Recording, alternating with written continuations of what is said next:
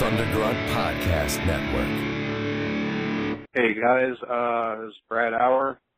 I just wanted to call up and uh, recommend that you guys talk about the Coral Castle in Homestead, Florida, built by Ed Leedskalnin. It's uh, a megalithic structure which has been built in uh, modern day. I don't know if you guys know anything about it, but uh, if you want to do a show about that, I would be very happy to hear it. Thank you so much.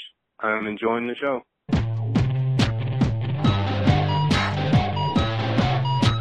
Curioso. A curioso is someone who inquires into esoteric matters, a collector of knowledge. Curioso Podcast. All right, Chris. Today we're going to talk about something that was recommended to us by a listener.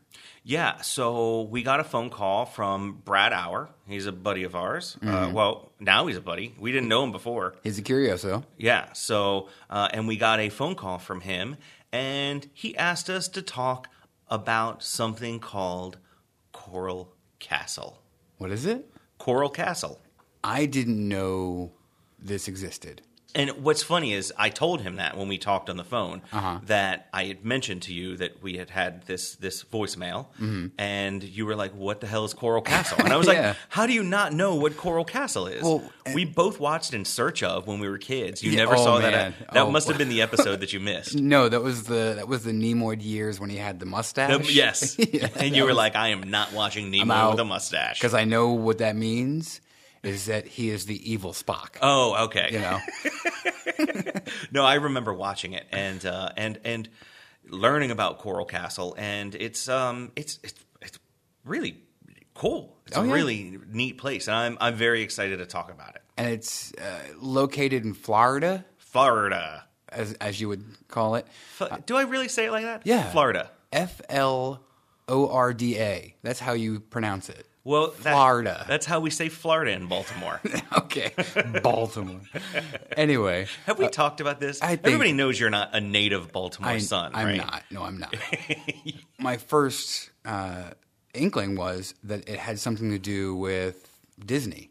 Mm-hmm. You know, castle, Right. Core. You know, so it's a beach Disney thing. I thought it was like Atlantis resorts. You know, and I was like, "What the hell are we going to talk about a What? resort town?" like, why is that interesting? Absolutely not, Joe. Although it is now a tourist attraction. Actually, it's really been a tourist attraction ever since its inception. Yeah, I believe so. So it's you know, but um, no, it's more akin to the roadside attraction, Yes. rather than the giant destination Disney World, Disneyland Plastic kind of castle with a mouse on top. yeah, or Wow! Hey guys. or what's the other one? Um, Universal Studios and all that kind of stuff. It's not a theme park. No, Absolutely it's not. not. We're talking about a sprawling, uh, what, 10 acres Mm-hmm. worth of property. Uh, and the castle itself, uh, not technically a castle per se, not a, not a traditional spires and, you know, walkways and, and stuff like that. There is a tower. there is, a, ta- tower. There, there is a tower. It's o- it's built with over eleven hundred tons Mm-hmm. of coral rock. right. Okay, and it consists of things like walls, lots of carvings, furniture, statues, spires, and even sort of a keep. Mm-hmm. Hand quarried, cut directly from the living earth Right. and the the coral rock itself is a mixture of No, well, I, I, I'm, I'm sorry. Just I want to take a a step back for a 2nd I like the fact that you say it's made from living earth because it literally is. So it's made out of coral, Yeah. which is, you know, the bedrock there in Florida is all coral. Yeah. Coral is a living type of rock that is underground. Yeah. Right. That grows, and it's. Uh, I mean, it's a living type of animal. Yeah, right? yeah. So once that uh, once some coral dies, Mm-hmm. you know, and it gets pushed inland via you know uh, Tectonic tectonic plate action, right? it all gets smushed together and it's uh, you know fossilized, yeah, compression and time. right? Just like how sandstone is made, Right. And it is a you know it was once a living and now it's a now it's a rock, Right, Made right. from coral that is underground, just like we have our coral reefs in the reef, reefs in the ocean, Right. So our Christopher Reeves in the ocean, Right. but this this coral is also mixed with heavy amounts of limestone. Mm-hmm. So that mixture creates a very specific kind of rock called oolite, I, I love that oolite. and it's It's like uh, the oubliette. the Ou- oubliette. ou- I, get them black mixed. oubliette. The oubliette is where they put people to, for, to forget about Mm-hmm. them, and then oubl- oubliette is that the stuff that you make with cornstarch and water? I don't know. Oubl- no, that's oobleck. Oobleck. You make with cornstarch and water.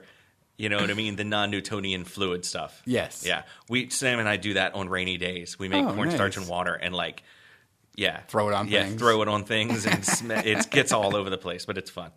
but it's it's spelled O O L I T E. Mm-hmm. So oolite. Ooh. Ooh, it's light. It's, it's, it's not Ooh, light. light. It's actually not very light. So this stuff was hand carved, hand quarried, moved by hand with probably the help of maybe basic tools. Mm-hmm. And there's some speculation of other things that we'll Oh, get into. We'll be getting into that. Yeah. Um, these oolite coral limestones weigh between anywhere from 5 to 15 tons and even as large as 30 tons. yeah. Now the thirty tons are really the, the the blocks that are the outside walls. I believe that you would consider to be like the I guess the like the castle walls, right? That Right, are right. That are around the entire structure of the of the garden. And there there is So- a uh, a giant sort of obelisk Oh, pillar. Yeah. We're gonna have to talk about that. And I think that one comes in around close to 30 tons just by itself. Mm-hmm. Yeah. The pillar stands about 25 feet tall. Most of this work was done at night, and it took a mere 28 years to accomplish this wonderful thing. And it was all done, okay, by one guy. One single man, Yeah. and uh, that's a double entendre. From what I can figure out, he was not a beefy dude. No, uh, no. Well, his uh, his name was Edward Leedskalnin, right? So uh, he was. And that's all one last name. Leedskalnin. Yeah, it wasn't. Right. When I first heard it, like uh, when I was watching some of the videos and stuff, mm. I, I, thought it was like maybe hyphenated or something. Yeah, I thought not. Lee was his middle name or something, and yeah. Scallion was his last name yeah. because he likes onions. maybe you know no, but it's Leeds Scallion, as in one right. long, long, long, long, one long name. So uh, with he was under hundred pounds, probably right around hundred pounds. Yeah, see, I, I got differing uh, accounts that he was anywhere from 120 all the way down to 90 pounds. Mm-hmm. Yeah. So somewhere in there, I think this guy, you know, so I'm, I'm sticking to the average. We have a, th- a thirty pound guy. Let's just say about hundred pounds, about 100 pounds. yeah. right? Which is not uh not a beefy guy. No, no, no, not at all. absolutely not. And his height ranged from anywhere from five foot tall to five seven, five eight. Really, I don't. I don't think he was that lanky. I think he was. He. I thought I. I read that he was right around five foot tall. That's but there's different accounts. Mm-hmm. So uh, you know, based on the pictures I've seen, I would say yeah, five foot, five two, five three. Yeah. on the lower end of five foot. Okay, so um, I looked up directly coralcastle.com, which is the Mm-hmm. website of the for the tourist attraction that is Coral Castle. Right, and- nowadays. yeah. mhm. So this most of this comes directly from that. Uh, so Edward Leedskalnin, he was born in Riga in Latvia on August 10th, 1887. Ed was about 26 years old when he became engaged to marry his true love, Agnes Scuffs. Agnes was 10 years younger than Ed. Ooh, 16 years old, and sh- he was 26. back in those days, you know, that's, that's kind of normal, right? Uh, uh, here's the thing. Maybe it was a little bit weird, but it wasn't like But wasn't she like a s- a cousin or something like that? Oh, I didn't hear anything about that. Was she? Uh, see, here's the thing. Yeah, with, see, that's not all that weird either, right? I mean, we're talking about Edgar Allan Poe, Right. You know what I mean? Right. He was married to a first cousin, Right, uh, and it's something like that. It's not like direct. It's like Yeah. second or third cousin. Yeah. you know, down the line. But back in those days, uh, you know, maybe it was okay in Latvia to in, marry Lat- a in Latvia.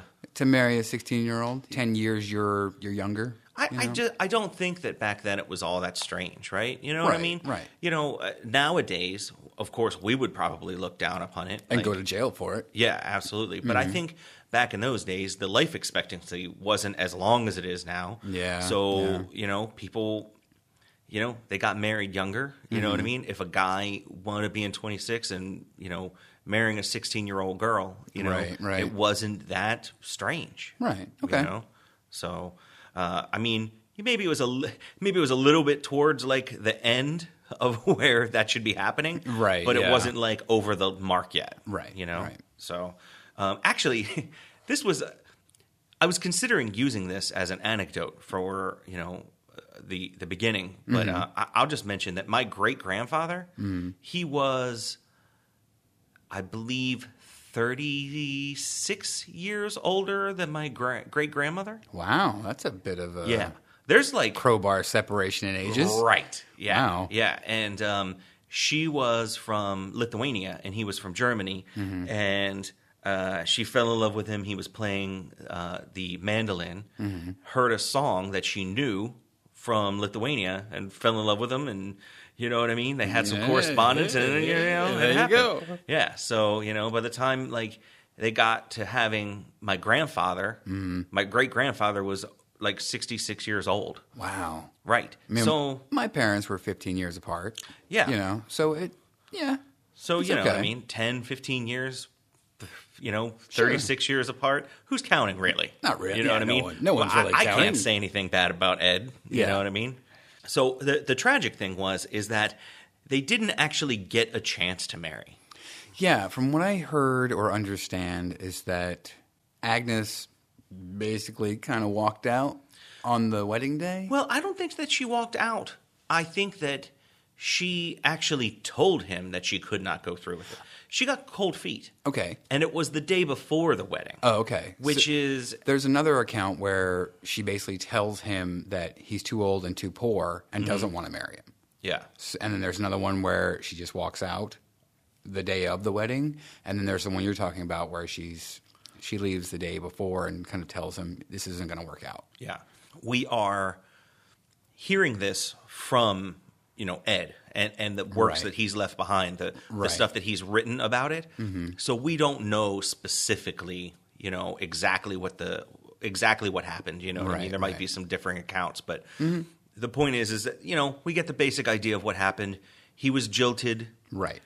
somewhere around the time that they were supposed to be married. Mm-hmm.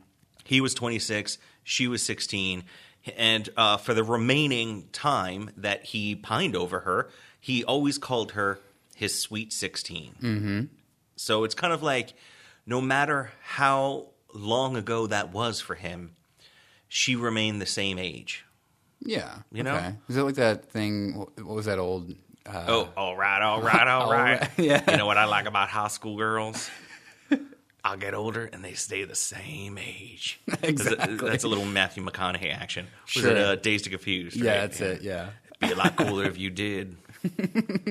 I don't think Ed was like that. No, I don't think so I think either. Ed was uh, was kind of a what I get from from what Ed was. He was a highly intelligent Yeah. man. Right. Uh, I heard that he only had a, a fourth grade education, mm-hmm. but his family background, they were masons. Yeah. They were farmers. So he, he did have some smarts. And he, he he kind of reminds me of Tesla in a way. Uh, yeah. When we did our Tesla Yeah, yeah, episode, yeah. like like a very scrawny, you know, skinny man, Tesla. a lot of intelligence, Right. Right? Uh-huh. Uh, didn't and kind of misunderstood. kind of misunderstood. Yeah. Uh, you know, a lot of uh, like rumors going on, you know, around and about him. Yeah. You know what I mean? Yeah. And you know, like it, you know, with Ed though, like Tesla never really tried for love very much. You no, know what no. I mean? He loved a bird. Whoa, that was at the very end. Yeah. Yeah, but um, but with with Ed, it seemed like he tried for love once in his youth, Right. You know, and when that didn't work out, he just went about his business and lived the rest of his life. You know, kind of as a well, I wouldn't necessarily say a hermit, but you know, Mm-hmm. as just a. I mean, he, he was outgoing. I mean, he showed people around the Yeah. facility, but he did like his privacy. Yeah, You know? yeah. I mean, after the the jilting happened with the wedding, he decided to leave Latvia and move to America for probably you know more opportunity. Mm-hmm. Yeah, And I believe he he lived in Canada. He lived. There was a few places that he he lived in. It was uh, Canada, California, and Texas. Right. Uh, where he actually developed a touch of tuberculosis. A touch. Yes, Right. And uh, when that happened, he decided to move to a better climate, and that's when he moved to Florida. See, uh, from what I understand, tuberculosis back in those days, you would move to some place like Colorado Yeah. because it's dry, arid, colder climate, Mm-hmm. not swampy, muggy Florida. Well, that's what he decided. To, he decided to move to Florida. It was that was what he wanted to do. But you know, it's tuberculosis. I mean, you have a lot of like gunk build up in the lungs Yeah, and stuff like that, yeah. and being in a cold climate, especially you know somewhere like Canada, you know what I Mm-hmm. mean, where it's cold so much, you you don't want that to happen. You don't want to be Right, in Minnesota or anything like that. Yeah. you want to be somewhere where it's warm all the time, and it you know it you, you don't really get that as much buildup. Mm-hmm. So, but uh, th- there was like some. Okay, here's where some strange stuff happened. Right Okay. when he got the tuberculosis, Uh-huh. he, he moved to Florida, and he apparently, you know, was healed of his tuberculosis. Okay. Right? From what I understand, he was walking down the street Mm-hmm. in Florida, and a local doctor decided to pick him up. Oh, he needs a ride. Yeah. It's just a guy walking on the street. Uh, there, there's also this thing where he wasn't a doctor, he was a, a real estate agent. Mm-hmm. During their, their, their ride, he found out, the doctor found out that he had tuberculosis and being, I guess, a good citizen and a good doctor, said, well, "Why don't you come home with me? You don't have a pain to your name. You're you're basically just wandering around looking for a you know plot of land or something." He ended up. He's the guy who sold Ed The plot his of first land. chunk of property. Yeah. they took him back to his house, and basically spontaneously, or using magnets. That's he what became healed. Right. Okay. So Praise using Jesus. magnets, they he got healed. Yeah. Right? Is that, well, that, this is what he says. Right. But I mean, basically, you know, I mean, I'm sure there was some kind of medicine involved, and not just Possibly. not just magnets. But here's the other thing: if it was a touch, a skosh, A, a, a of little bit, yeah. tuberculosis, maybe with a better diet, or at least a diet, you know, some better climate and some rest, mm-hmm. maybe he could get better. Yeah. you know that did happen. You know, if you had a touch of tuberculosis, if you were full on Val Kilmer in In Tombstone, Tombstone. then maybe not. Well, I do declare. Right. So, um, so basically, he got over the the Burks, The TB. the t- the Yes, TB. yes. Uh, so he got over it. You know, whether it has to do with the climate or Magnets. uh, magnets or aliens coming down and taking it from his chest or whatever it happens to be. Right. He, he he did actually get over it and healed, which is not unheard of No. at the time. No. Although it is not. Uh, it, you know, a lot of people did die from tuberculosis. True, true. So. Uh, I have the vapors. Um, But he, he got to Florida around 1921, 1922, somewhere around there. He bought his first chunk of property for something like 20 bucks or something like that from the guy that picked him up, Reuben Mosier or Moser. I'm not really sure how to pronounce that. Uh, and that was in a little area called Florida City okay. which is when when Ed first started building this structure. Now, if you if you listen to the In Search of Mm-hmm. uh, episode that I watched, uh, that was narrated by Leonard Nimoy, Heck yeah. you would uh, they, they mentioned how he was going around from plot of land to plot of land, sticking sticks in the ground and like you know Yeah. riding around his bicycle, which he did frequently. Which he you know. found at a, a dump Mm-hmm. had didn't have any uh, actual tires on it. It was just metal rims. So he became sort of known as Crazy Ed because Yeah. he's riding around on a, t- on a bike with no tires. Right, but again, kind of going back to the whole idea of being misunderstood, right? Right. Rumors going around, stuff like that. You know, oh, he's crazy. Well, actually, he's uh, very intelligent. He yeah, just he's is. quiet, thrifty guy, and Right. he's using a you know beat up old bike that he found for free in a junkyard. Yeah. you know, I mean, come on. So he's he's going around. He's trying to find different properties, Mm-hmm. and eventually finds like instead of finding like a nice fertile Yeah, yeah. land property, he finds like the junkiest, crappiest all bedrock that's Yeah. like closest to the surface, Right. Crappiest piece of land that you could possibly find. Uh-huh. And the guy, what's his name? Ro- Ruben. Ruben was like, "Sure, Ed, if you want to buy this from me, Okay, 20 I'll- bucks." Yeah, I'll give this." Terrible plot of land to you, and he, Right, and he gave it to him. That's what he was showing him. He was he was taking him around to like farmland and stuff. And Right, because he "Well, thought he you- wanted to like, What do you think of this? yeah, like he's trying to do good by the guy. Like, oh, Right. Mm-hmm. you want to start a farm? Yeah, okay, I'm gonna, yeah, I'll help you out. And you know, and then finally he's like, I want this one. right. You want this? It's all bedrock. The whole thing is bedrock. all rock. Yeah. Oh, all right, Ed. Whatever, man. so, in between the years of 1923 and 1936, he basically started cutting the the coral limestone, or Mm. the what is it? The oubliette. the Oolite. the oolite. Yes. He started cutting it out. Now, here's the thing: is that we don't know exactly how he did this. Oh, I've okay? seen videos of people doing this. Right. Now, I watched a video where these guys had uh, saws that Mm-hmm. were very much akin to the type of saw that you would use, you know, on trees, like lumberjacks, right? can- yeah, like yeah. Like doing a- the saw back and forth. Mm-hmm. Right. That were cutting stuff that was very similar to this kind of limestone. Right, and you understand So- this is layers and layers and layers of compressed coral. Right. So it is not solid. It is porous. It is it's Yeah, still kind of super like- heavy, Yeah. but it- Not light like pumice, but Right. it, but you can actually cut it. right. So with water and a saw, you can you can cut through it. Right, and water to keep longer. the to keep the the uh, The the, blade from temperature down. Yeah. and to keep it lubricated and things like that, and you you can actually cut through it. Yeah. Now, is this the way that Ed did it? We don't know. There's actually Mm. some very strange pictures where Ed has a chain going under the ground somehow Mm-hmm. in you know like into a hole Mm. under the ground with the other p- part of the chain coming up a little bit further so it seems like he might have actually maybe had some strange chainsaw method Well, that he used no, no i mean not like a you know yeah, no. I've actually used one of these. Mm-hmm. It is a.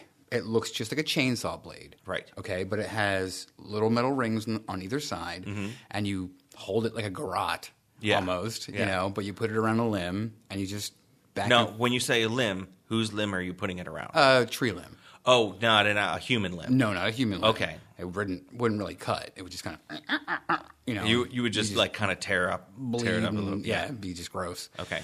A tree limb, mm-hmm. and then you sort of just this back and forth method, bringing the the chain teeth along the wood. Yeah. and it cuts. and it cuts Yeah. So I think that this is, I mean, from the pictures that I've seen, Mm. it seems like he kind of maybe used some sort of drill, got up in there, and used this kind of chainsaw method thing. Right? Mm-hmm. Probably, You know what I mean? It's not, uh, you know, like a, you know, automated chainsaw. Like he probably did it by hand. Right, But well- it seems like that might be what he's doing. There were a handful of small motors and stuff like that on his property. Mm-hmm. There were a couple of things that could easily be used to facilitate that sort of motion. Right. There's a few drawings and pictures of he used a tripod as sort of a, a hoist and had something like 15 ton or 30 ton jack hoists. So, so that's the other thing too, is that like not just cutting it, Right. But he also, once he did cut it out of the bedrock itself, Uh-huh. somehow he had to pull up these.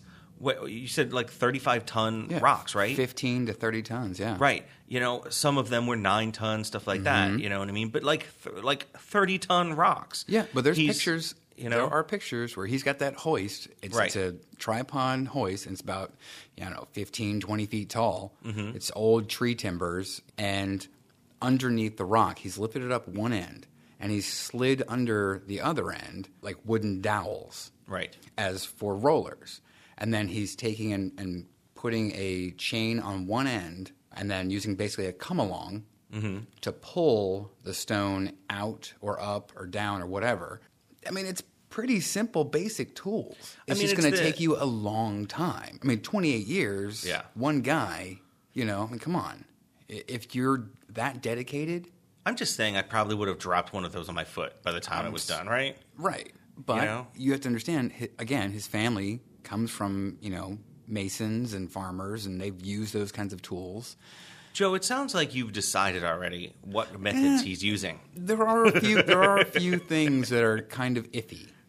Okay, well, so so basically, uh, that's what he does in the Florida City area, right? Right, He, he's right. cutting this stuff out of bedrock. He's somehow getting the stones out. He's moving them. He's maneuvering them, and he starts creating his own little park, right? With walls. He has uh, all kinds of different carvings that he's starting to make. Reuben and his wife, who helped him, Mm-hmm. um, they would come over and see what he was doing, and they had no clue how he was doing this, Right. How he was lifting these rocks, where he, you know how he was cutting them. So word kind of spread, and from there, you know, people started to come and ask him, you know, how are you doing this? Why are you doing this? Mm-hmm. Right. And he would tell people he's doing it for his sweet sixteen. Right. So that's that was another thing is why would someone do this without being paid or or for some monetary reason?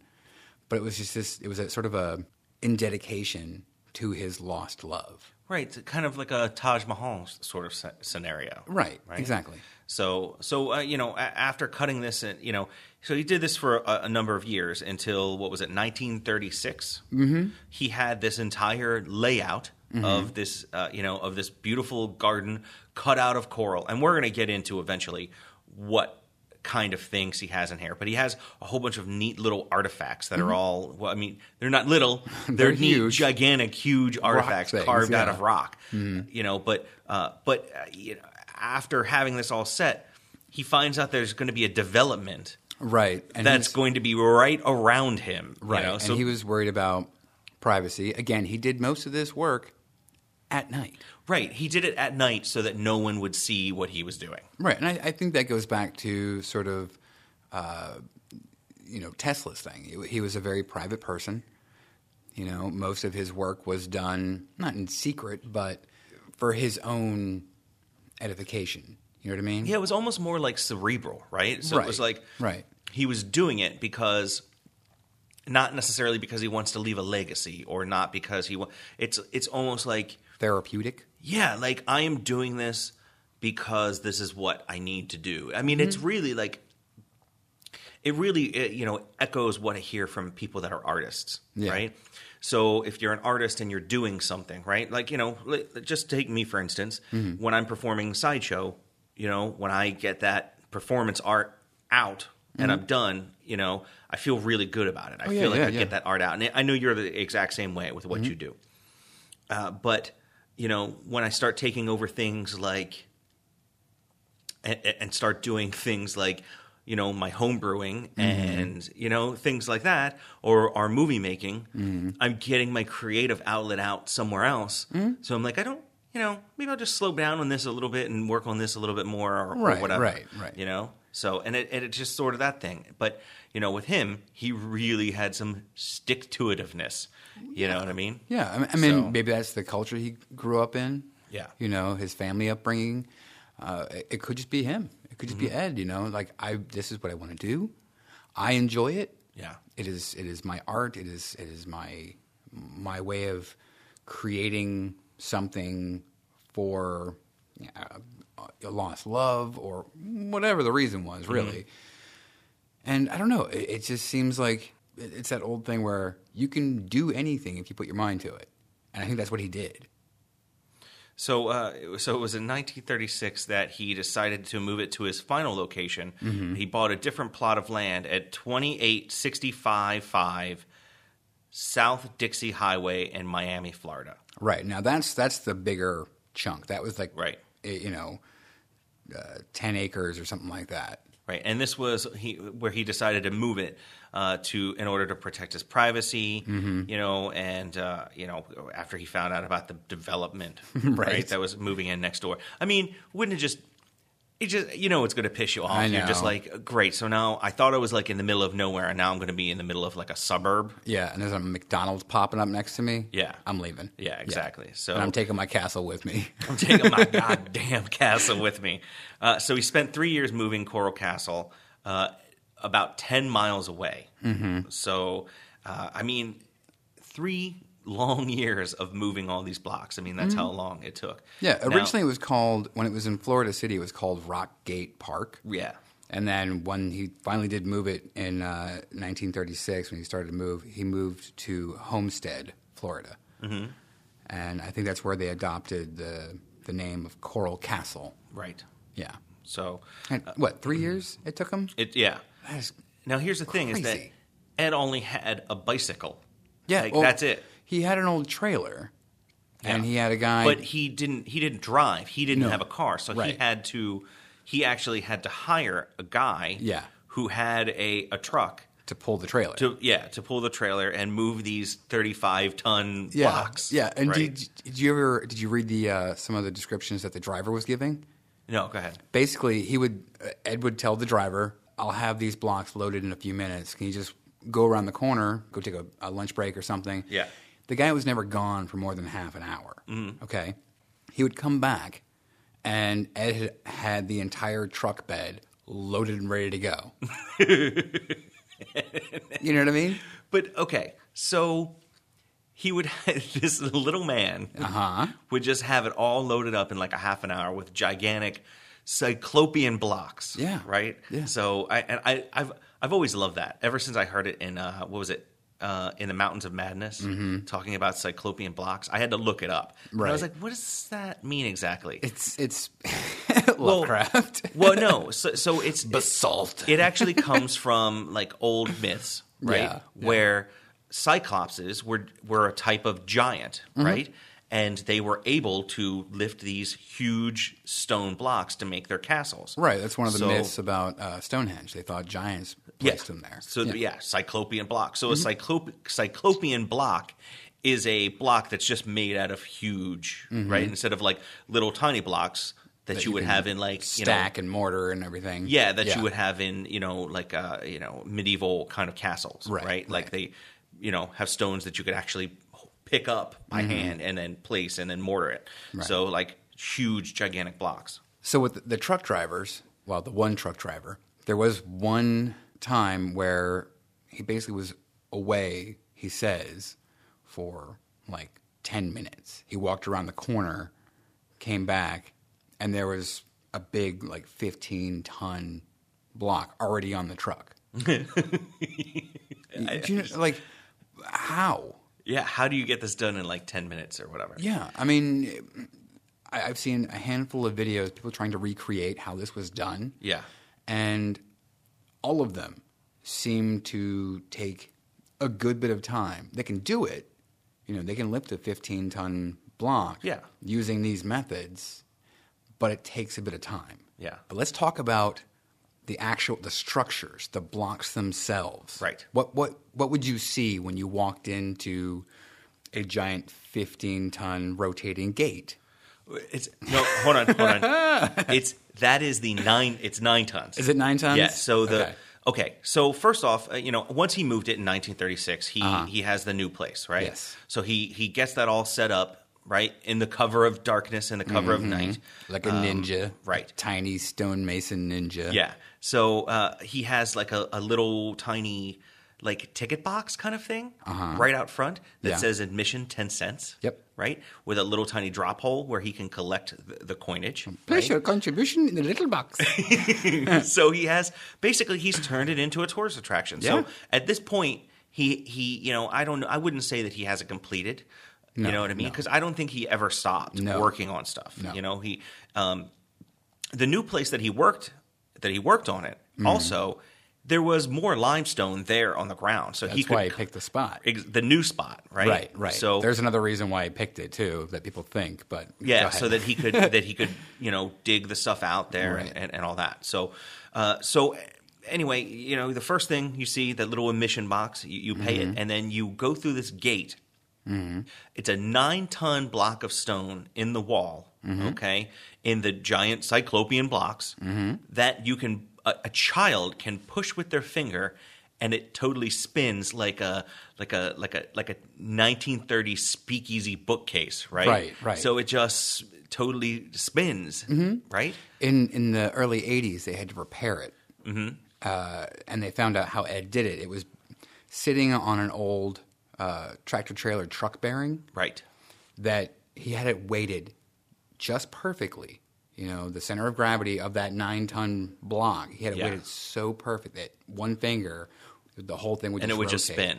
They replaced it. They replaced the bearings and everything because they rusted out and everything. Yeah. And no, it was an old. What he used was an old car axle. Right, an old truck bearing. Right. Yeah.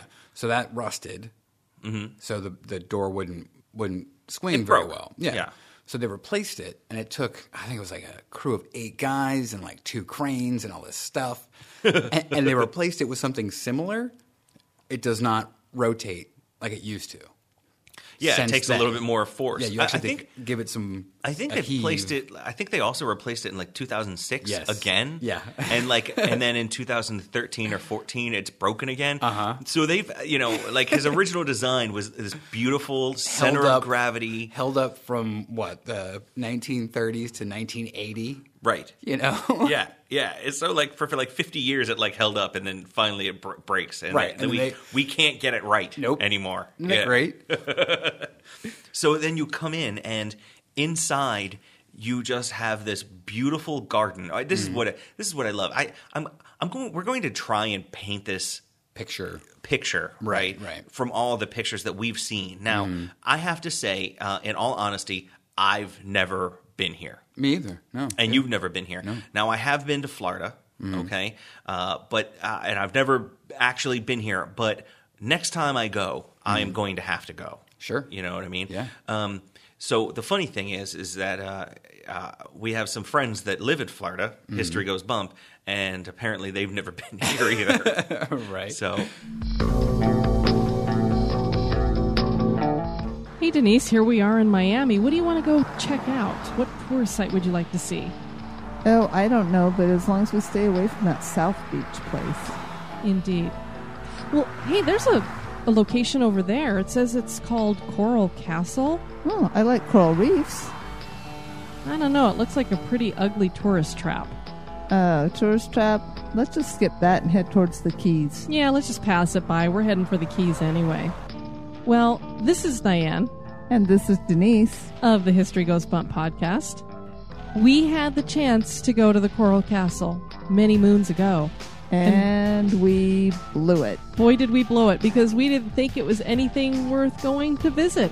So now you know what, Denise? What? We are stuck, even though we are Floridians, to having to listen to a couple of guys from Maryland tell us all about the Coral Castle. Well, I guess that'll teach us a thing or two. So, Christopher and Joe, educate us.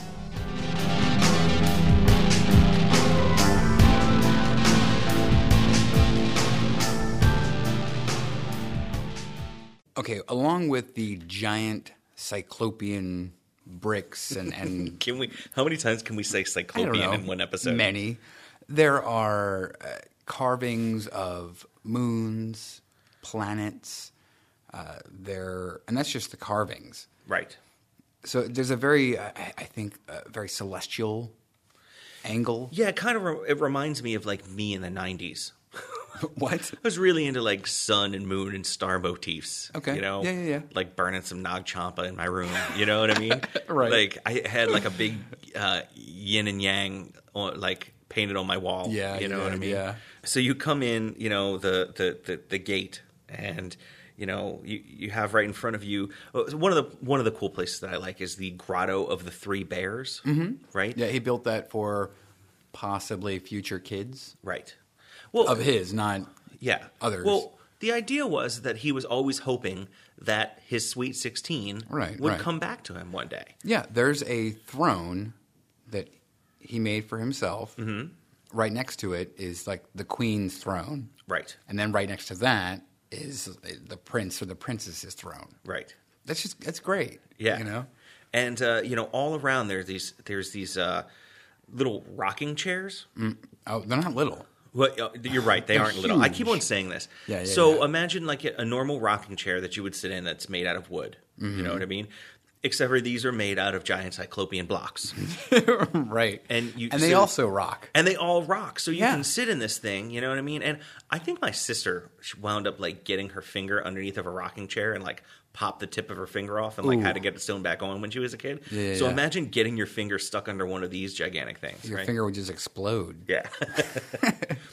so uh, you know, and also like during the you know during the time you know the the you know th- end of the 30s and the 40s that he would have people come and see his you know his rock garden. He had tons of children in there. You Mm-hmm. Oh, know yeah, what yeah. I mean? Just Yeah. you know, and, and one of the things that I saw was that uh, w- one of the guys that you know he said he was about six when he remembered Ed, Mm-hmm. and he always said that he had these gates set up made out of rock Mm-hmm. that he would close off to make sure no kids would go tripping or falling down the stairs. Right. He seemed very, I don't know, not, I don't want to say kid friendly, but Yeah. he seemed to light up. On the old footage, you see him running around the, the garden and stuff like that, kind of showing people around. Mm-hmm. Yeah.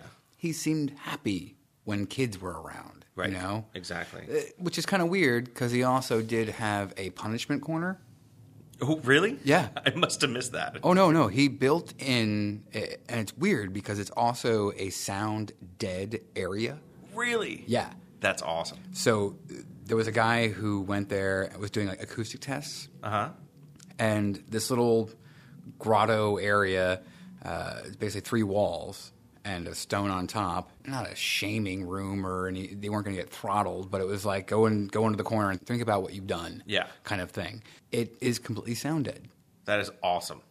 which is just crazy. So he, I mean, I'm wondering, did he figure that out? I don't know. Right? It- maybe it's just the acoustics of Oolite. You know? Wow, this is really kind of reminding me of like our Stonehenge episode. Uh-huh. Well, our Henges episode where we talked about Stonehenge. Yeah. Where they're, you know, they found these weird acoustics with Mm-hmm. it, right? You know what I mean? That were happening where like there were sound dead areas and stuff like that. Right. So, He also had a giant sundial yes. that he had created. this is the coolest thing to me. Mm-hmm. So, uh, the way he carved this, it looks like a whole bunch of. I'm trying to think of how. It's like wave lines. Yeah, or or like like little infinity symbols, almost kind of. Right? Yeah, but, but they, they're but stretched they, out. They run in a, in a sort of wave line pattern. Yeah. you know, like an audio wave. Yeah. Uh, but they kind of overlap on the tips. Mm-hmm. You know, so yeah, I, I guess maybe taking a, a slinky, kind of stretching it out. Mm-hmm. Right. You know, that kind of thing. and that's the way it's carved in this kind of bowl shaped. yeah this con concave rock Mm-hmm. right so it's carved in there and as the sun goes it's a it's a one of a kind Yeah, yeah. sundial like nobody has created a sundial like this Mm-hmm. so as it hits these certain points where the where the lines cross over each other Mm-hmm. those the you know those points are when you have like you know your full moon and your uh, what, what's it called um, solstice and stuff Mm-hmm. like your that. Your different solstice winter and summer solstice and But it also like has a time on the top. Yeah, Where it's yeah. like noon, one, whatever. yeah exactly It's great. Yeah. Going along with that, he also built a, uh, I guess, a rock telescope. Now, it's not. It doesn't actually have a There's no glass. no sight. glass in it, No, right? no, but it- it does have a sight, Right, but it Right, looks but it's just a right hole. at the North Star. like always, Always. right? Yeah. And he does have little tiny crosshairs Mm-hmm. in it, where he took like little wires, right, Mm-hmm. and put a little crosshairs in it. Where this, you know, if you look through the little the hole in the first rock, it looks through this It ex- another. like expands, like Right. the rock expands. Yeah, and there's another gigantic spire with another hole in it where it has the sights in it, Mm-hmm. Right. Mm-hmm. the sight lines, and it always points to the North Star. How awesome is that? Yeah. I mean, come on. Like, how much geometry would you have to do to get that to line up? Right. So also all around, he had a, a few. It wasn't just like a, just one type of moon, right? So he had like different crescent moons, but he had. Right. them in you know the different types of uh, the waxing and waning, the different phases. Yes. So that that's, awesome. There was a bathtub. There was also several tables that he had made, which I think are amazing. There's this one where it's a heart. Yes. And it's giant. It is giant. And in the center, it, there's basically, uh, you know, a- a little area to pot plants. Yeah. Now this that's called the Feast of Love table. That's it. Yes. Right.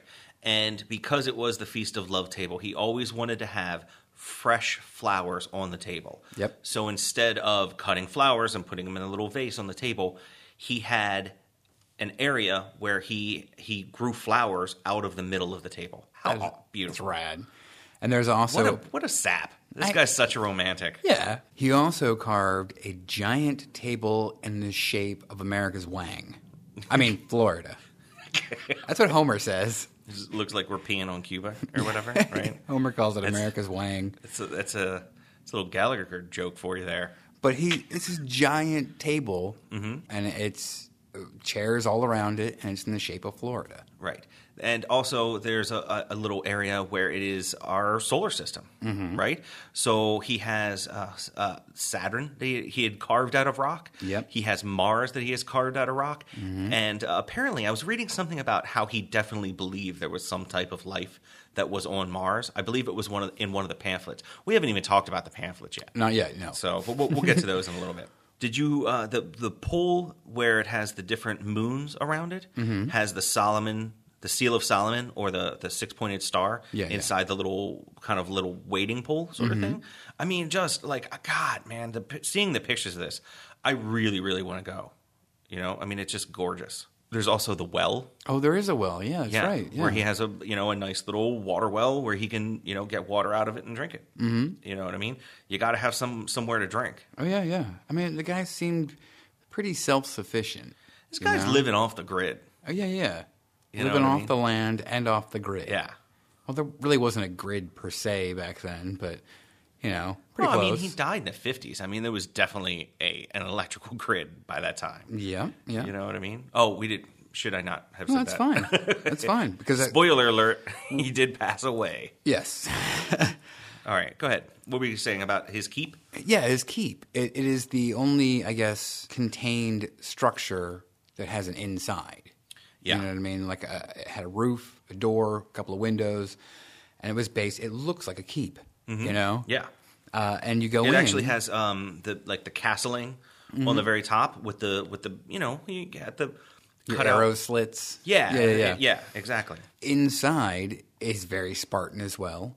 Mm-hmm. He had. This is awesome. He had a hanging bed. Right. A hanging chair. Mm-hmm.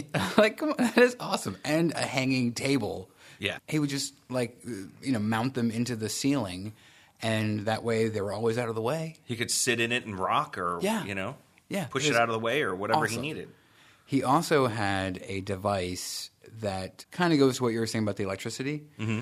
Some people think that it was a magnetic device to help him lift his stones.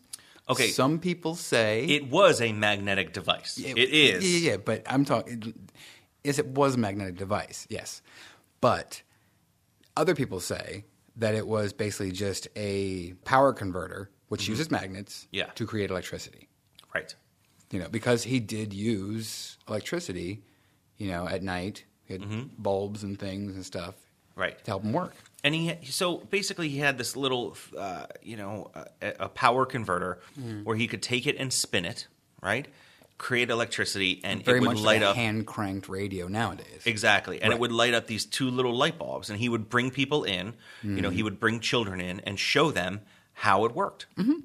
And he would light up these two light bulbs, and then you would let go of it, and they would turn off. Right, right. right. So it was a way to create power, but he was basically showing them, you know, electromagnetism, which he was very into. Mm-hmm. Yeah. He, you know, he was into electromagnetism and what you could possibly do with it. Mm-hmm. Okay, Joe. So after seeing, you know, all these pictures of these awesome gigantic blocks around Coral Castle, Mm-hmm. you know, the, the the heart table, you know, the the 35 ton, you know, castle tables and, and all that. Mm-hmm. We've already discussed a little bit about how he how he possibly has done it. Right. But what are the theories, right? Because he did it Oh, at night. He did it in the middle of the night so no one could see it, right? He- Also, there's this other strange thing too, hmm. right? On the top floor, somewhere on the second floor of his living area, he had these strange inscriptions that people didn't know exactly what it was. Uh huh.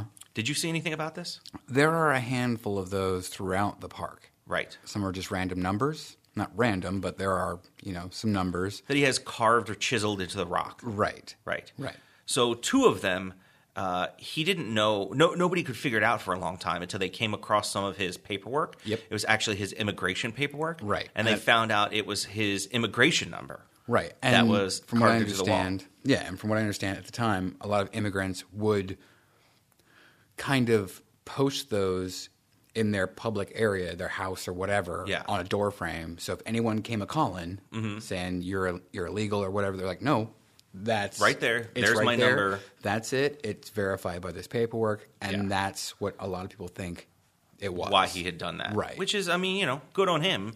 Yeah, He's exactly. just trying to be proactive. Mm-hmm. So, but that's just one of the strange little mysteries that we eventually, had, not us, No, no, no. but we found out that was solved. So, you know, a lot of people thought that it had something to do with maybe, you know, the weirdness of, you know, how he moved these blocks, and it might be some kind of like, you know, numerology or Yeah, some- or- something weird. exactly, Yeah, you know, so- the, the the the resonant frequency of this rock right, lift so, it up. So how, how, how did he move this stuff? Okay, there are some weird theories. Right. Some people think uh, he knew magic Mm-hmm. and he could levitate things. There are some accounts of the times where he had moved the stones. Uh huh. You know, over those three years, Right. Where people would show up and try to peep at him, peep peep at him, Mm-hmm. Yeah, yeah, in yeah. the middle of the night, Yeah. and they would say that they, you know, possibly that the stones were just moving by themselves, And they looked You like know? hydrogen balloons that he was just floating across the sky. Exactly, Yeah, yeah. right? Okay, so there's levitation. Mm-hmm. There is the theory that he used kind of levitation, but he used some magnetic machinery to disrupt the magnetism in the rock to make it levitate. Now we've already discussed the what is in the rock, right? So we're talking coral and we're talking uh, limestone, right? These aren't extremely ferrous rocks. No. They don't have a lot of metal inside of them. Right. Okay. So the ability to use magnets to move the rocks, Mm-hmm. I think, should be very limited. I can't imagine that you would be able to move these rocks with magnets, but a lot of people thought he did. Mm-hmm. Right. Uh, there was also some accounts uh, of people.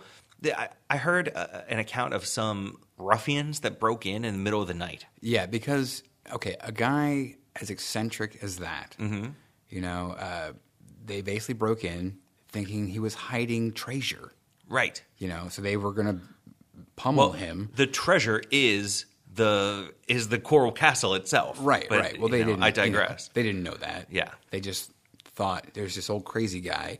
He probably has a stash of doubloons somewhere in this place. Yeah, but one of the things when uh, when uh, Ed wound up getting a hold of the cops, the cops Mm. round them up, and uh, you know, in order to try and tell stories, you know, to try and get themselves out of it, you know, and sensationalize everything. Mm-hmm. Yeah. they said that he was holding some kind of device that was shaped like an upside down ice cream cone. And was making the blocks move all on their own. Huh? Like some Right. kind of remote control. Yeah, like like he was moving these blocks with this, basically like a magic wand sort of Yeah, thing, but it looked like a like some kind of a cone, Yeah. Mm. and he was moving the blocks, right? So I mean, there's that, you know. Yeah, I So don't. there are accounts of people saying that he, I know, I know. he it's- he levitated these suckers. But if you look at the evidence on the property, Mm-hmm. the tools and, and stuff that was left there, the day he left, all that stuff was still there. Yeah. You're, there- you're talking block and tackles, chisels, hammers. Well, let's not get hasty, Joe. It sounds like you're saying that he might have done this with normal means that we could figure out. Maybe. I mean, he did always say when people asked him how or why he did this, Ah, he would always tell them. Ah. He would always say, "It's very easy if you know how." Right. And he would also mention that he knew how people made the pyramids. He knew how people Mm-hmm. The made secrets. he knew the secrets Mm-hmm. of how people made the pyramids. He knew the secrets of how they made Stonehenge. Right, And he was using those secrets, you know, to, to make this stuff. And he was, Mm-hmm. I, I kind of like that performance bit that he's doing there, right? So he's always talking about Mm-hmm. Sweet 16, the, Yeah. the, you know, being vague about what he actually does. It's, you know, it reminds me of when people are like, so how do you sword swallow? Well, you kind of, you know, you, I mean, you don't want to tell exactly because you don't want someone to hurt themselves. You know what I mean? But you know, with Ed, I think it was more of just like a you know tongue in cheek kind of ribbing you mm-hmm. sort of thing. Like, well, I'm not actually going to tell you because it's going to take forever for me to actually tell you Right. how I'm going to move this stuff, especially because he's using magic to do it. you Is know, that, is that what you're you're falling on that line? well, uh, okay. It's funny you say line. A lot Uh-huh. of people think that exactly where he decided to move his his coral castle to Mm-hmm. is on some type of a ley line. Right. The original property that he got, another one of the speculations that he moved was his original readings that you know, to find this property because he was Mm-hmm. going around town trying to find the perfect property, quote unquote. Right. Later on, he found out he was ten miles off his mark Mm-hmm. when you know doing more structure stuff. So that was another reason why he may have moved it is to get closer to one of those ley lines. Where the ley lines are. Now, Yes. if you don't know what a ley line is, a ley line, a lot of people, it's not a line where, Where you lay down. where you Get laid. you stand around waiting to get laid. That's That would be that's called a whorehouse, weird. and you probably shouldn't be paying money for that. No. go find somebody. You know, Mm-hmm. you can get it too for free. So, uh, but the uh, the thing is, is that they a ley line is a place where they think these like kind of like they're kind of like electromagnet lines, right? Or how we have poles, Mm-hmm. okay? But they think like magic kind of goes around the globe Yeah. in these certain circles, and where uh, where it kind of goes is where like this the the power lies, Mm-hmm. and the places where you have like intersections of a magic line and then a different magic line crossing are the, some of the most powerful places. Right. I- I've also heard it described as like the Earth's chakra lines. Yeah, You know, that right. like So- spiritual energy and earth energy and stuff like that. So Yeah. very similar. So where these two lines would cross would be somewhere where you know you might be able to perform magic easier, right? So that's kind because of the, the, idea natural behind it. energies. Yeah, Yeah. Mm-hmm. that that kind of co- coincide there. So you know, I mean, that could be it. people right. there are accounts where people go into the the the garden and they kind of feel weird. Mm-hmm. You know, maybe it's because of these giant monolithic rocks and things that they're trying to put their brain to how did one person do all this? Yeah. So it, it's kind of that uncanny valley, but in rock form. You Well, know, I would say that I kind of had this weird feeling when I go into a place that has a lot of history myself. Like it's almost like you can feel the history. Like, but are you um, pumping that up in your brain because you know I'm- there's a lot of history? I'm there? not saying that I'm not. Okay. But when you go to a place t- like, for instance, Gettysburg or Antietam, where you know that tons of people have died here, that there's a huge, you know, amount of history there. I mean, it's. Mm-hmm. I mean, you know, look at when people go, you know, to London or go, you know what I mean, go to different places around the world and visit these famous places. Mm-hmm. You you know, you just get this kind of sense almost inside. And I'm not saying that it is not just your brain doing that. Right, right, right, It right. could very well be. But I do. I get this, you know, kind of feeling when I go to Mm-hmm. certain places. Places do have feelings. Okay. You know what I mean? Well, I, I can ha- I have feelings when I go to certain places. Yeah, you know yeah, what I I, can understand that. So, you know, especially if something is is steeped in history. Yeah, you know, exactly. Or lore, You know? or even mystery, like this place. yeah, and this place is, you know, is, is lousy with uh with with, With the know, mysteries. with, with the mystery. Those are most of the ideas of you know the paranormal, right? Mm-hmm. The paranormal, you know, kind of ideas where. Well, uh, let me let me kind of mention this, okay? So.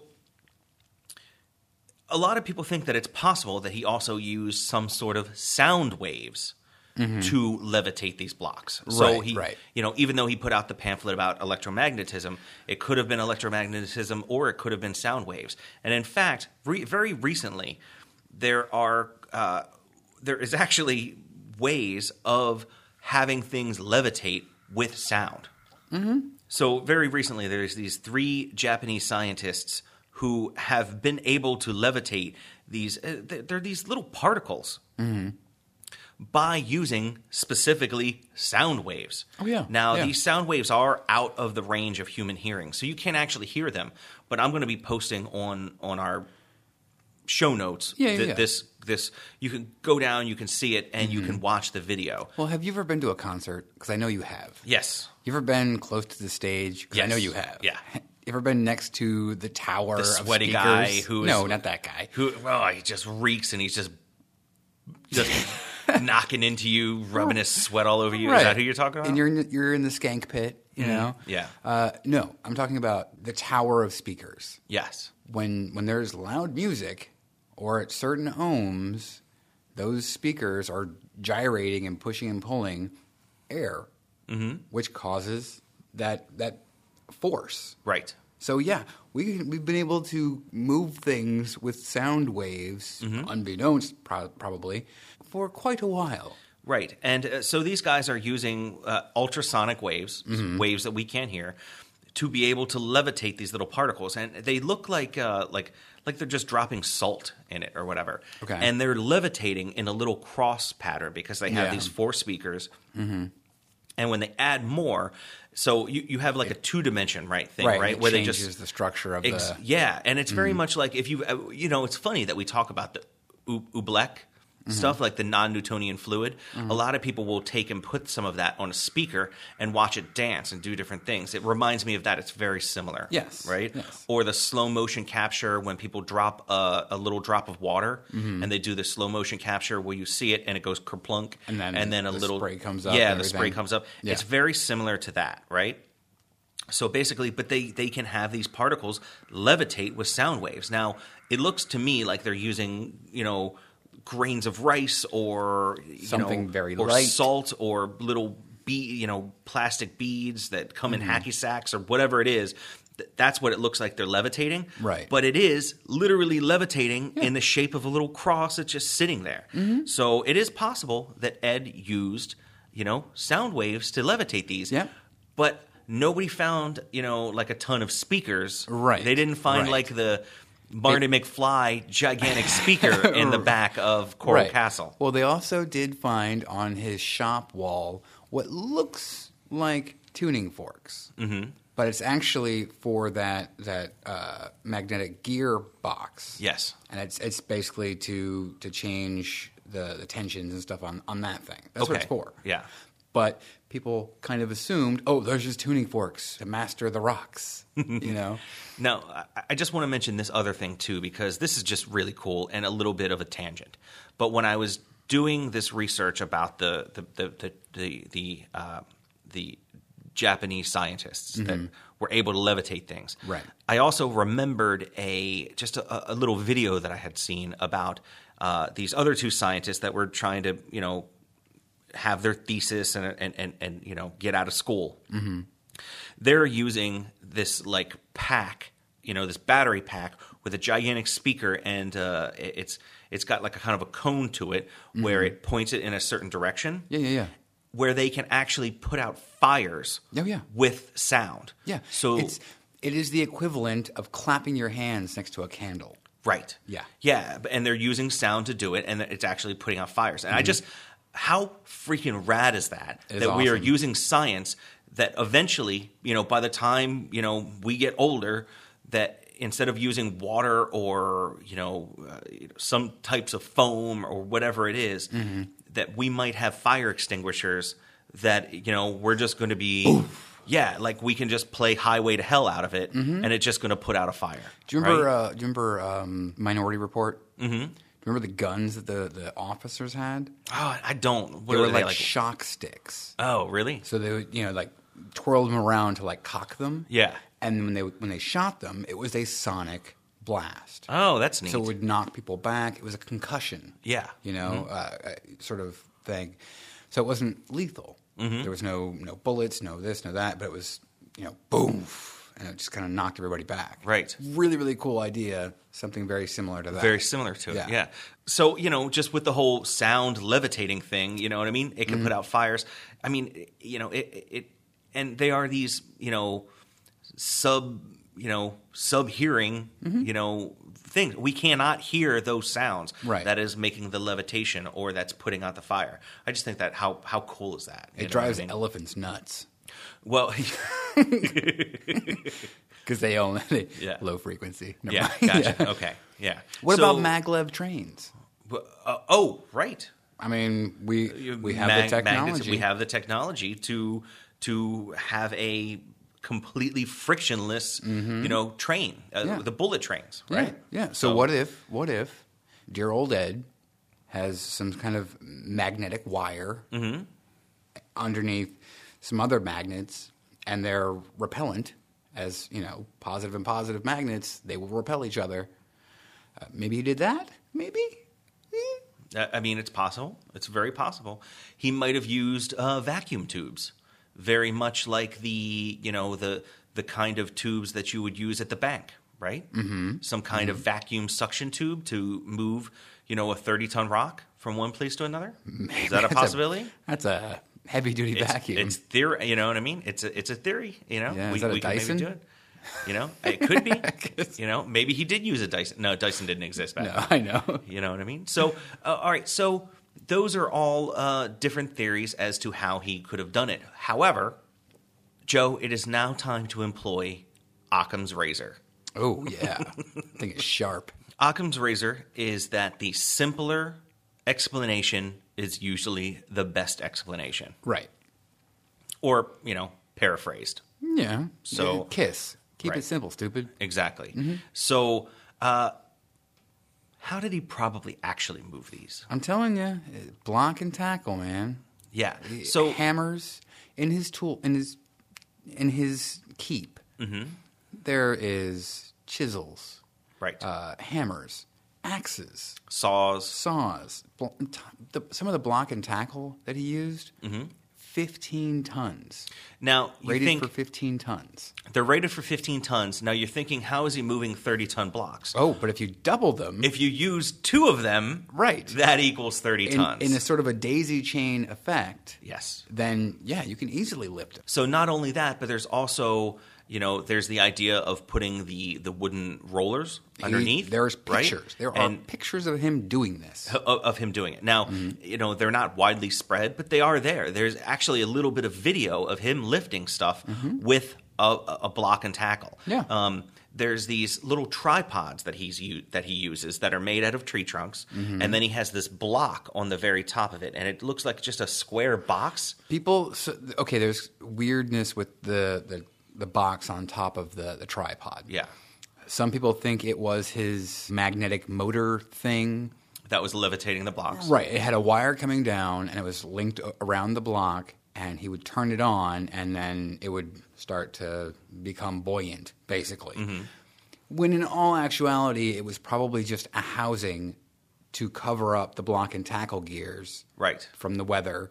And there's also uh, But also a way to hold the three exactly the, the, the three parts of the tripod together. there's a linkage up there, and to keep them together, after you have them linked, you mm-hmm. know, you put that that box on there, it will stay there. Right. So it's to hold everything together, but also to hold the block and tackle at the mm-hmm. very center point of the tripod. Right. There was a thing, a wheelbarrow that he made out of mm-hmm. junk parts that people thought maybe he put them on there and toted them around, which probably not likely. Yeah.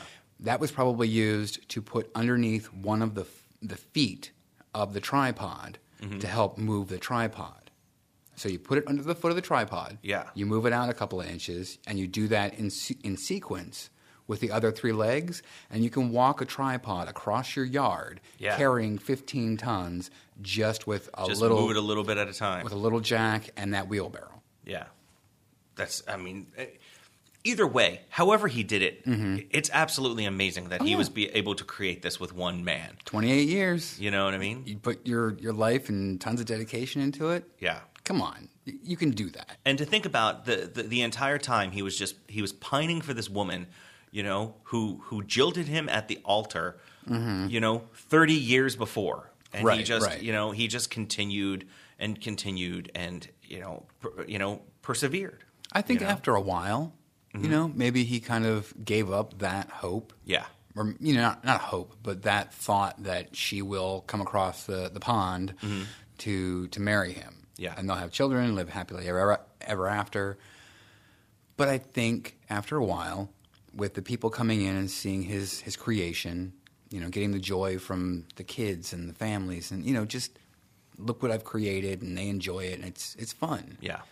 I think he kind of was okay after a while, you know, and um, then he just decided to keep going. So what uh, we were talking a little bit about the pamphlets. What are the pamphlets that he that he had written? He did one called Magnetic Current, which he wrote, and it was basically just thoughts and theories on magnetic current and how to go about using it and what it could be used for. He did another one called A Book in Every Home.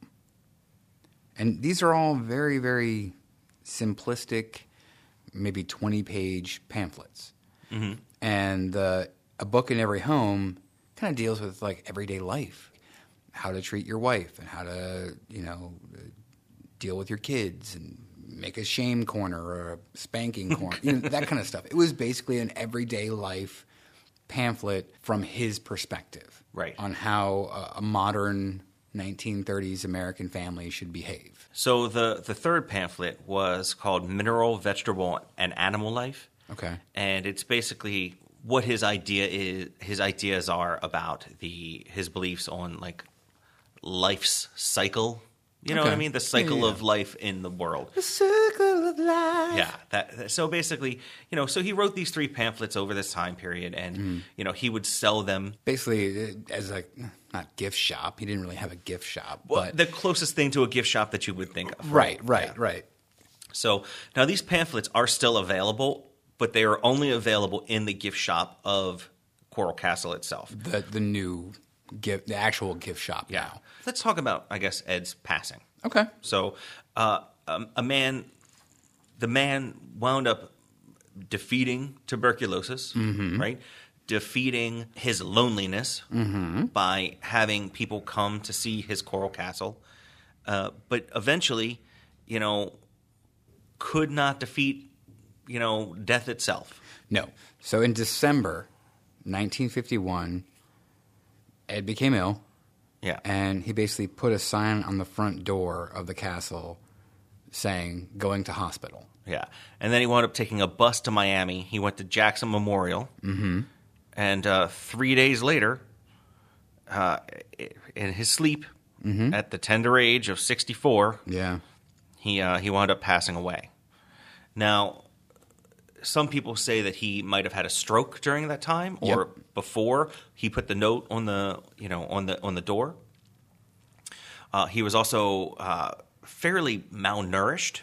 Yeah. There's a report that said he had a, a kidney infection as Yeah. well. I, I mean, he was just like a self-made man. I just don't think he really took care of himself all that well. You know what I mean? He Yeah. just he was maybe a bit of a workaholic.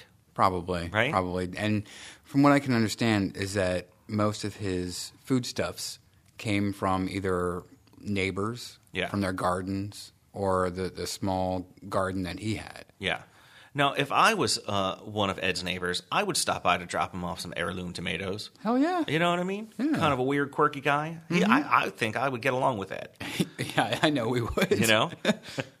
so, um, so after his death, it uh, the the Coral Castle actually went to a nephew that was living in Michigan. Right. He actually inherited the castle. Yeah, from what I heard is that he knew he inherited the property, Yeah. but didn't know the whole castle story. Oh, really? Yeah, so eventually it was bought by a company. Yeah, To I, I turn it see. like a, it was bought like a by a family in Illinois. Eh, What'd you say? Illinois. N- Illinois? Yeah, Illinois. Yeah, but they, they bought it because they wanted to turn it into an attraction yeah. yeah, to actually make money off of it. Mm-hmm. You know, and I think that's where it then became what we know today. Now, what's strange is they actually, uh, you know, during the switch of the ownership, they found a box of Ed's personal effects. And that was a couple days after he passed away. Yeah. Yeah, his neighbors basically uh, didn't let anybody in. Yeah. They're like, no, no, no, no, not until the police come here and, and do their whole run through and, you know, to get his affairs in order. Right. Because he didn't have any immediate family, so his neighbors were basically looking out for him. Yeah. Which is kind of cool. But they go and they find, what, something like $3,500 in like Well, here's the- $100 bills. But it was like crisp one hundred dollar yeah, bills. yeah, yeah, yeah. In well, okay, if he's getting ten cents a pop from everybody coming in the gate, Yeah, and selling takes- his pamphlets. and selling pamphlets, he's probably going to the local bank with a jar of Mm-hmm. jar of dimes, dimes, yeah. a jar of dimes, and just saying, "Give me a hundred dollars." Yeah. you know, and just keeping them. Right. So you know, he thirty five hundred dollars when he passed away Mm-hmm. uh, in nineteen fifty three. That's I mean that's not terrible. No, right? no. So he didn't he didn't need a whole lot to live off of, Right. Uh, but that was his whole life savings. But there was also there's also like a another little story where people talked about there was a, a maybe a treasure map that went Uh, along with that as yes. Well, where people have tried to find what was buried on the treasure map to no avail. Right, and this kind of goes back to the whole pamphlet thing. Right. Uh, a lot of people say if you try to read the magnetic current pamphlet, a lot of it doesn't make any sense. Yeah. So there are people who have tried to decipher what he meant, how he was writing these things in to to, to see them in from his perspective. Right. You know. So uh, here's the thing that I want. Uh, I- I'm gonna I'm gonna bring a little call to action here. Mm. Okay. If we have any listeners that are in specifically uh, not not specifically Florida, but around Miami are near Coral Castle, and you want to pick up uh, a few pamphlets because you're going there, Yeah. please pick some extra ones up. Send us an email. I will give you an address and you can ship them to us. And in return, I'll make sure that uh, I give you, uh, you know, some Curioso merchandise. I'll send you, you know, a shipment of something, uh, you know, a- in return. So, you know, just uh, shoot us an email. Let us know if you've ever been there. You know what I mean? And, uh, you know, I'd like uh, some of those three pamphlets. You know what I mean? Yeah. You know, Joe and I, we'd like to peruse them. Oh yeah, I'll I'll frame the damn thing. Yeah. those are so, neat. You know, so uh, I mean that is Ed's uh, life and death. So uh, his uh, his entire life's work. I mean, it's a, a pretty amazing accomplishment, a pretty amazing feat, making this uh, you know whole castle all completely by himself. Now, Mm-hmm. whether he did it with a block and tackle, and you know his whatever his secrets, Right. They were absolutely ingenious. Oh, yeah. whether Amazing. he used a ice cream cone to levitate them. Or whether he used, you know, a gigantic block and tackle, Mm-hmm. you know, to, to do it. I mean, it's it's an amazing feat either way. And it, it still pops up in in culture since his death. Mm-hmm. Wild Women of Wongo, which is an old black and white film. Okay. I have a copy of it. Really? Yeah, I'll let you borrow it. Uh, it was filmed there. Oh, okay. Billy Idol video There- was filmed there. he- right. I was listening to this song Uh-huh. because I read that. yeah, yeah. And my wife said, I didn't even know you liked Billy Idol.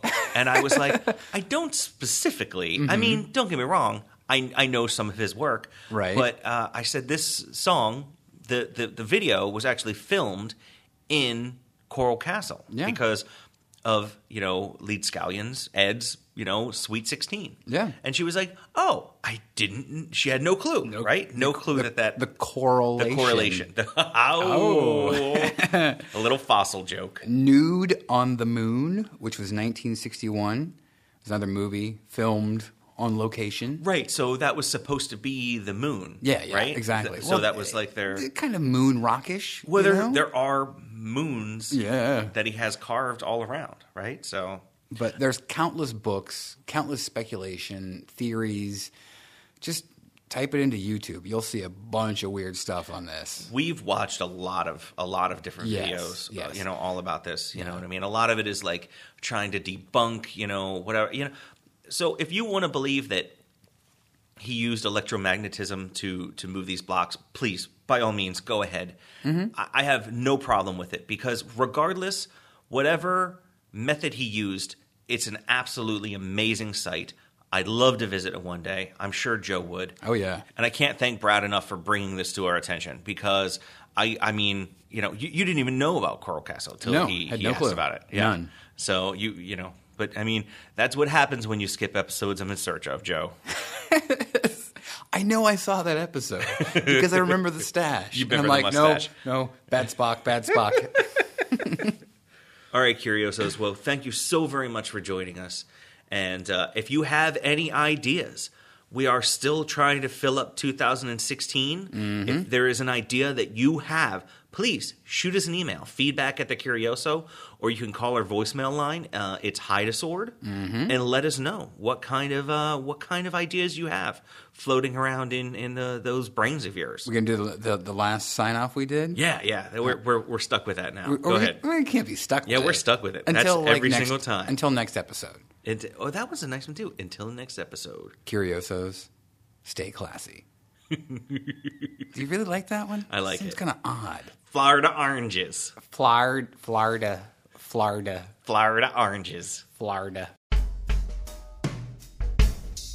Thank you for listening to the Curioso Podcast. You can tweet us at Curioso Podcast. You can email us feedback at thecurioso.com. You can Facebook us, facebook.com backslash the Curioso Podcast. Check out our merchandise on zazzle.com backslash Curioso Podcast. You can also check out our videos, youtube.com backslash Curioso Podcast. On the left hand side of the Curioso.com, you can help support the show by clicking on our donate link. And if you're a real Curioso, we need you to go on and give us a great five star review on iTunes. It will help us get more listeners and it'll make you feel good about yourself.